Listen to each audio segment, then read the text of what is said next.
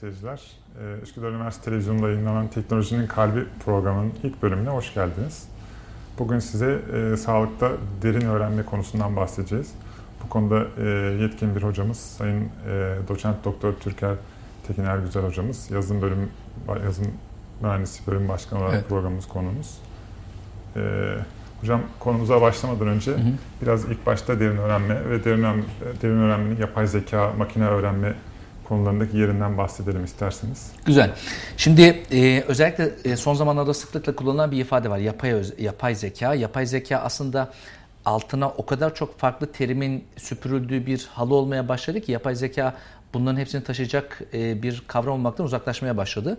Dolayısıyla bunları kategorilendirmek gerekiyor. E, bunun altında görüntü, ses işleme veya metin işleme, e, optimizasyon, kontrol, görüntü işleme ve modelleme olmak üzere farklı başlıklar altında incelemekte fayda var.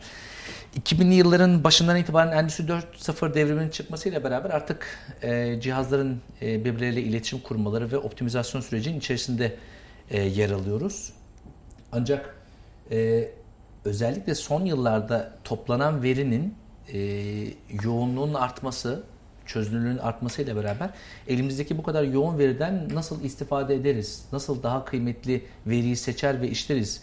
E, sorusu sorulmaya başladı. Doğal olarak bu kadar yoğun veri işleyecek olan e, bilgisayarların da güçlerinin artması gerekiyor. Dolayısıyla mevcut CPU'lu bilgisayarlar yerine GPU'lu e, artık görüntü üzerine uzmanlaşmış analizini o anlamda daha farklılaştıran ve buna ait kütüphaneleri kullanan e, bilgisayarlar e, kullanmaya başladı ve yoğun veriden artık çok daha rasyonel, kısa zamanda ve makul sınıflandırma becerileri olan e, uygulamalar ortaya çıkmaya başladı. Dolayısıyla derin öğrenme aslında temel itibariyle yoğun veriyi sınıflandıran makine öğrenme yöntemleri olarak e, tanımlayabiliriz temel olarak.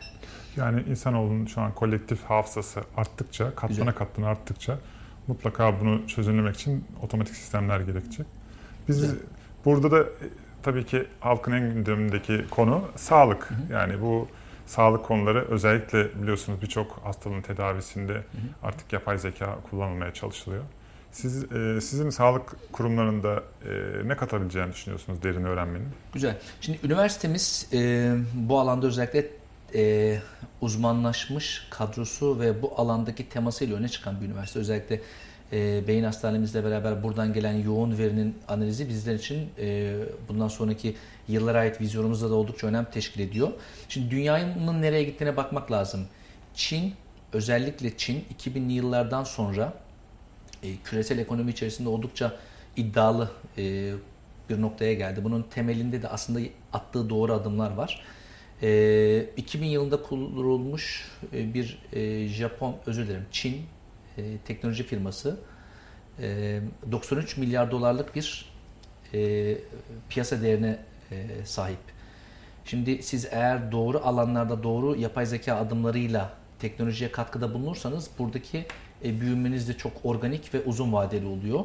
Çin'in yaptığı bu yapay zeka yatırımının arkasında aslında sağlık alanına yapılan yatırımlar var. 2030 yılında yaklaşık e, Çin'deki yaşlı nüfus o veriyi izninizle doğrulayayım. E, 330 milyona ulaşacak. Amerika'nın nüfusuna neredeyse eşdeğer bir nüfus. Şimdi bu kadar e, yani 65 yaş üstünden bahsediyorum. 2050 yılında ulaşacak rakam 330 milyon. Bu kadar büyük bir kitleye 65 yaş üstü 330 milyonluk kitleye sizin sağlık hizmeti götürebiliyor olmanız için doktorlarınızın buna yetmesi lazım. Bu kadar büyük bir popülasyona e, hekim doğal olarak hak verirsiniz ki yetişmekte zorlanacaktır. Bu tedavi süreçlerinin, tanı tedavi ve takip süreçlerinin de aynı hekimler üzerinden ilerlediğini varsayarsak 330 milyon oldukça büyük bir sayı. Dolayısıyla bu sürece Çin e, yapay zeka süreçlerini ekledi. Ekleyerek tanılama süreçlerini hızlandırdı. Çünkü bize lazım olan zaman ve insan gücü. E, hekimlere tanılama süreçlerinde ve tedavi süreçlerinde öngörü becerisi sağlayacak e, BioMine diye bir yazılım var. Geçtiğimiz günlerde e, farklı mecralarda videoları da yayınlandı. E, temel olarak aslında gittiği nokta şu diyebilirim. E, burada yapay zeka ve hekimlerin performanslarını karşılaştıran bir çalışmaydı bu ama e, nihai amaç aslında e, Endüstri 4.0'dan sonra gelen 2017'de Shinzo Abe'nin de aslında altını çizdiği Society 5.0, toplum 5.0. Yani biz yapay zekadan hekimlere tanı, tedavi ve takip süreçlerinde yapay zeka destekli bir katkıdan bahsediyoruz. Bununla da sağlık bilişim aslında. Çin buraya inanılmaz bir katkı yapıyor. 2030 yılına kadar da Çin'e bunun geri dönüşünün çok yakın bir vade aslında 11 yıl sonradan bahsediyoruz.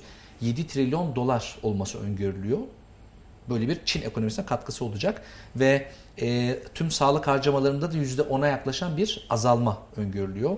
Bunların hepsi sağlık bilişimi yani yapay zeka destekli e, tedavi süreçlerinin katkısı ekonomiye ve insan ömründe de ortalama e, 1.3 yıla yaklaşan bir yaşam süresi artışı görülüyor. Dediğim gibi bu aslında sağlık bilişiminin veya yapay zekanın e, alana e, toplum 5.0 çerçevesindeki katkısıdır. Hekimlere o anlamda bir katkı sağlayacağını düşünüyoruz. Aslında az önce derin öğrenmenin e, yapay zekanın kullanım alanlarından bahsederken e, görüntü işleme gibi şeylerden bahsetmiştiniz Evet, evet. ama sağlık sektörüyle ilgili konuştuğunuz zaman aslında Hı. en önemli e, katma değerin sağlık sektöründe derin öğrenme kullanımıyla olacağı Evet. gözüküyor. Evet. Zaten alandaki uygulamalarından da Çin'deki örnekten özellikle bahsettiniz. Peki e, siz Üsküdar Üniversitesi yazım bölümü olarak, Hı yazım bölümü başkanı olarak Hı hı. bölümünüz veya üniversite çatısı altında ne tür çalışmalar planlıyorsunuz ya da yapıyorsunuz? Güzel. E, hemen hemen e, fakültemizdeki ve bölümümüzdeki çalışmaların tamamı aslında e, bu alanda uzmanlaşıyor. E, en son yaptığımız bir çalışmayı sizinle paylaşayım. Çok yeni bu. E, ham EEG verisi kullanılarak e, biz farklı psikiyatrik hastalıklarını yaşayan hastaların birbirleriyle ayırt ediciliğini e, ortaya koyduğumuz bir e, algoritma geliştirdik. Derin öğrenme algoritması. Tamamen ham veri yani bir biomarker potansiyeli olan veri üzerinden değil de ham verinin gürültüden temizlendikten sonraki e, formu üzerinden bir e, pattern recognition yapan bir derin öğrenme algoritması geliştirdik. %92'ye yaya- yaklaşan, ulaşan bir ayırt edicilik performansı var. Bu niye önemli biliyor musunuz? Elinizde o kadar yüksek çözünürlüklü veri topluyorsunuz ki n tane elektrottan e, m frekanslı veri topluyorsunuz. m çarpı n'lik bu anlık verinin e, kümülatif olarak baktığınız zaman elinizdeki o kadar yoğun verinin e, hekimlere sürekli her bir hasta tarafından ulaştırılması yerine tanılama süreçleri içerisinde değerlendirilip hekime katkıda bulunacak bir süreç olarak tanımlanması en kıymetlisi. Daha özet şöyle açıklayayım bu yaptığımız açıklamayı. O eldeki ham EEG verisi kullanılarak biz diyoruz ki veya vaat ediyoruz ki farklı psikiyatrik hastalıkların EEG verisini kullanarak tedavi öncesinde veya tanılama sürecinde modelimiz bize e, bu hastalıkların hangi kategoriye, kategoriye girdiğini öngörüyor. Tabii bu teşhis e, becerisine sahip bir uygulama e, anlamına gelmiyor. Biraz önce söylediğim gibi hekimlerin tanılama süreçlerine katkıda bulunacak bir e, destek anlamına geliyor. Aynı şey biraz önce bahsettiğim o BioMine e, Çin'deki uygulama e, nöro görüntüleme datasıyla e, hekimlerin tanılama e, performansıyla uygulamanın tanılama performansını karşılaştıran bir çalışmaydı. Oldukça kısa zamanda çünkü bize lazım olan bu süreçlerde hız ve doğruluk veri arttıkça da hızımızın azalmasının önüne geçmek için daha hızlı cihazlarla bu süreçleri hızlandırdığımız bir süreç aslında derin öğrenme. Dolayısıyla bu sürecin e, bizim halihazırda yaptığımız medikal datanın, ham medikal datanın sınıflandırılması ve tedavi sonuçlarının öngörülmesi anlamında devam eden çalışmalarımızda bundan sonraki yıllarda da e, beyin e, temelli devam ediyor olacak. Peki hocam yani çok ufuk açıcı e, çözümlerden bahsediyorsunuz Heyecan ama da verici bir süreç evet, aslında. heyecan verici ama e, maliyetler nelerdir ya da bu tip sistemleri e, hani ev ortamında hani Güzel. vardır ya ev ortamında bir e, öğrencinin, kullanıcının, yazılım geliştiricinin kurması mümkün müdür? İlla bulut sistemleri gerekli midir? İlla internet bağlantısı ya da e, sunucu çiftlikleri gerekli midir? Nasıl maliyetlerle Şimdi çalışıyorsunuz? cihazın kendisine e, talip olursanız yüksek maliyet yani 15 bin dolar civarından başlayan maliyetlerden bahsediyorum.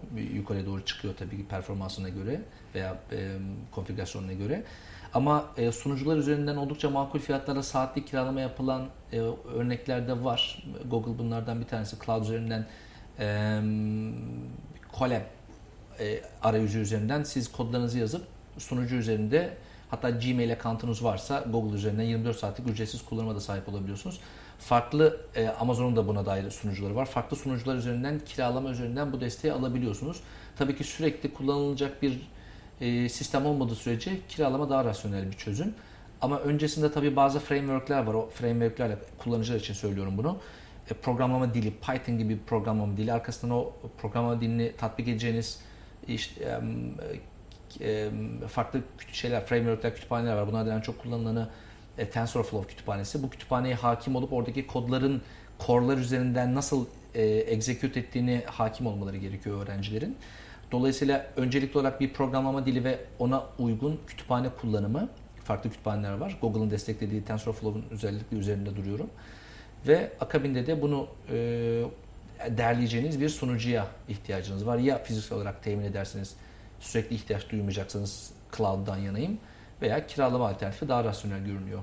Mesela e, yeri gelmişken söyleyeyim e, farklı e, uygulamalar da mevcut. Mesela Amerika'da e, bununla ilgili Uber'in araçları var. Onlar da aslında e, derin öğrenme algoritması üzerinden çalışan ve analiz yapan firmalar. Araçları ve bir zaman sonra e, dronları artık sınıflandıran yani drone yukarıda uçarken aşağıdaki nesneleri sınıflandırıp ne nesnesi insan mıdır, araç mıdır, yaya mıdır, kedi köpek midir, ağaç mıdır, tabela mıdır bunları sınıflandıra, sınıflandırabilme becerisine sahip dronlar düşünün.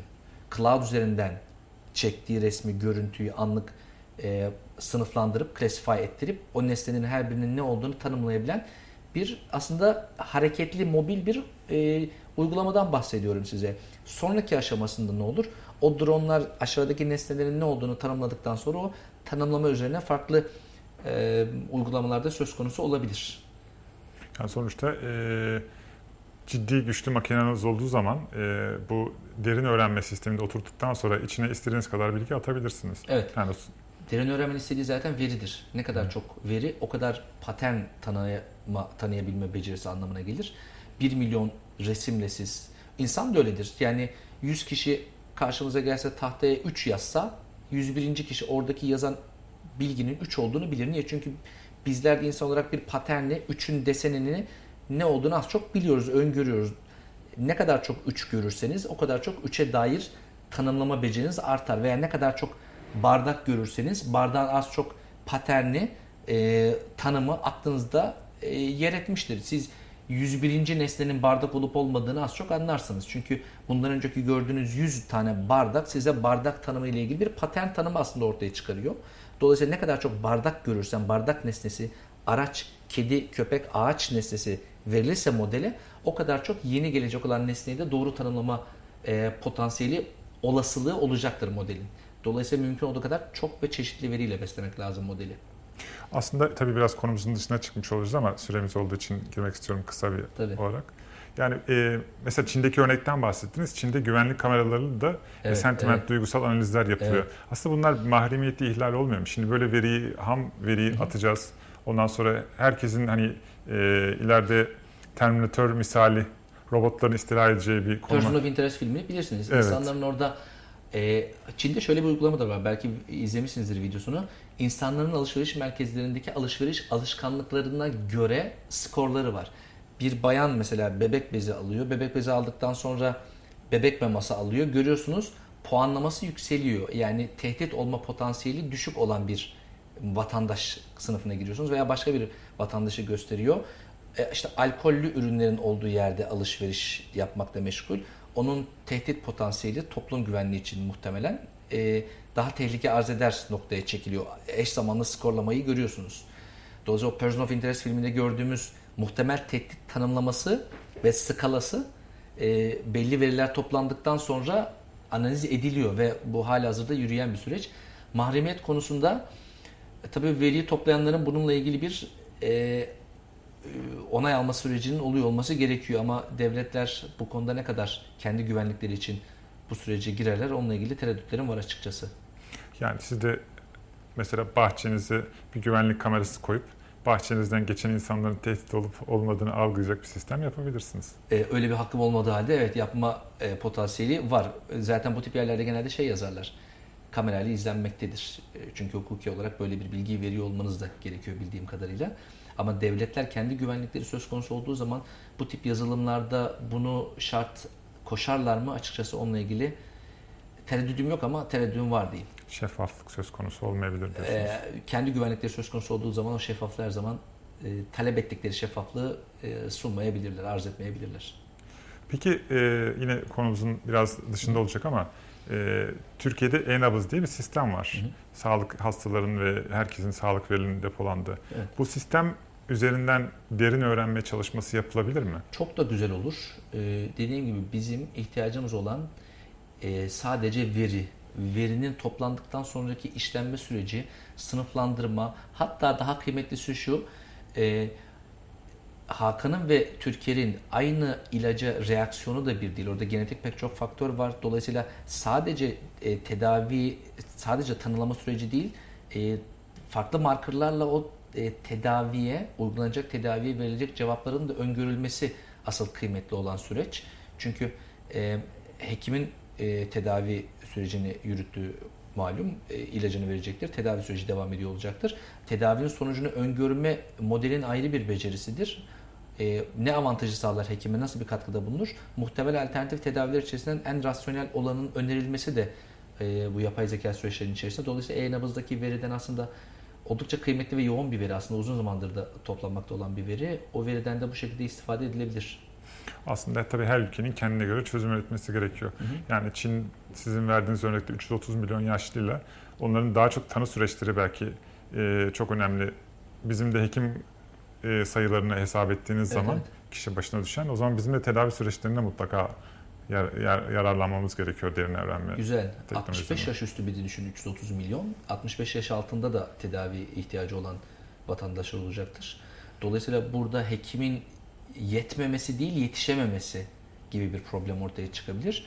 Bu kadar çok e, ha- potansiyel hastayla e, tanılama süreçlerinde eğer yapay zeka destekli bir e, süreç dahil olursa sisteme e, hekimlerin e, hastalara daha fazla zaman ayırması gibi bir e, doğal ve makul katkı e, sürecin sonunda ortaya çıkacaktır ki istediğimiz, arzu ettiğimiz ve giden süreçte o açıkçası. Tabii birçok hastalığın e, teşhisi geç konulduğu zaman Evet, çok geç evet. müdahale edilme şansından dolayı Geç konulması da bir problem. O tanının yanlış konulması da problem. Ee, şöyle düşünün, bin hasta gören hekimle beş hasta gören hekimin de e, tanılama performansları aynı olmayabilir. Dolayısıyla burada ne kadar çok vaka görürseniz o kadar çok kıymetli. E, model de bize diyor ki bana ne kadar çok veri verirsen o kadar sağlıklı e, doğru sonuca e, ulaşabilirim. Dolayısıyla bizim için veri değil, yoğun veri kıymetli. Aslında bu dediğiniz çok önemli. Halk içinde hani en çok hasta gören e, doktor e, makbuldür Evet. diye bir şey var. Aslında burada da belki de 80 milyon hastayı gören bir tane e, yapay zeka doktordan Güzel, bahsediyoruz. görmüş gibi bir tecrübeye sahip olan aslında. Yani aslında o e, çok kıymetli bir tecrübe tabii hekimlerin çok hasta görüyor olması. Zaman içerisinde oluşan o tecrübe diye tanımladığımız ifade aslında modelde mevcut toplanmış verinin e, tecrübenin tek bir tarafta, tek bir e, makinede toplanmış halinden bahsediyorum. En tane hekimin tecrübesinin tek bir cihazda toplanması inanılmaz zaman anlamında ve performans anlamında avantaj sağlıyor olacaktır. Bir de bunu kişinin genetik e, eğilimleri kendi geçmişiyle harmanladığınız zaman tamamen kişiye özel tedaviler Güzel. çıkıyor. Gene devam ettiğimiz e, bazı çalışmalardan bir tanesi single- nucleotide polymorphizm çalışması. E, genetik farklılığın e, hastalıklardaki e, ayırt ediciliğini ortaya koyabilmek için bu genlerin dizilimindeki farklılığın nasıl bir ayırt ediciliği var? E, bunun üzerine e, bir gene derin öğrenme çalışmamız devam ediyor. Onunla ilgili şu anda ilerleme aşamasındayız. E, İnşallah orada da güzel sonuçlar ortaya çıkınca e, onları da sizlerle birlikte gene burada değerlendiririz. Olur. Üsküdar Üniversitesi'nin ve NP İstanbul Beyin Hı. Hastanesi'nin zaten kişi özel tedavi yöntemleriyle ilgili yoğun olarak çalıştığını Hı biliyorum. Onunla ilgili de sizin de yazılımsal olarak çalışmalar yaptığınız yönünde güzel. Karşılıklı işbirliği tabii e, veriyi sağlayan hastanemiz ve e, buradaki akademik çalışmaları yapan merkezlerimiz ve e, akademisyenlerimiz e, bu alanda oldukça dinamikler. E, sonuçlar da tabii ki nihai olarak tedavi süreçlerine katkıda bulunacak süreçler olarak e, sonuçlanıyor. Akademik çalışma yapmak kabul, e, bir aşamadır.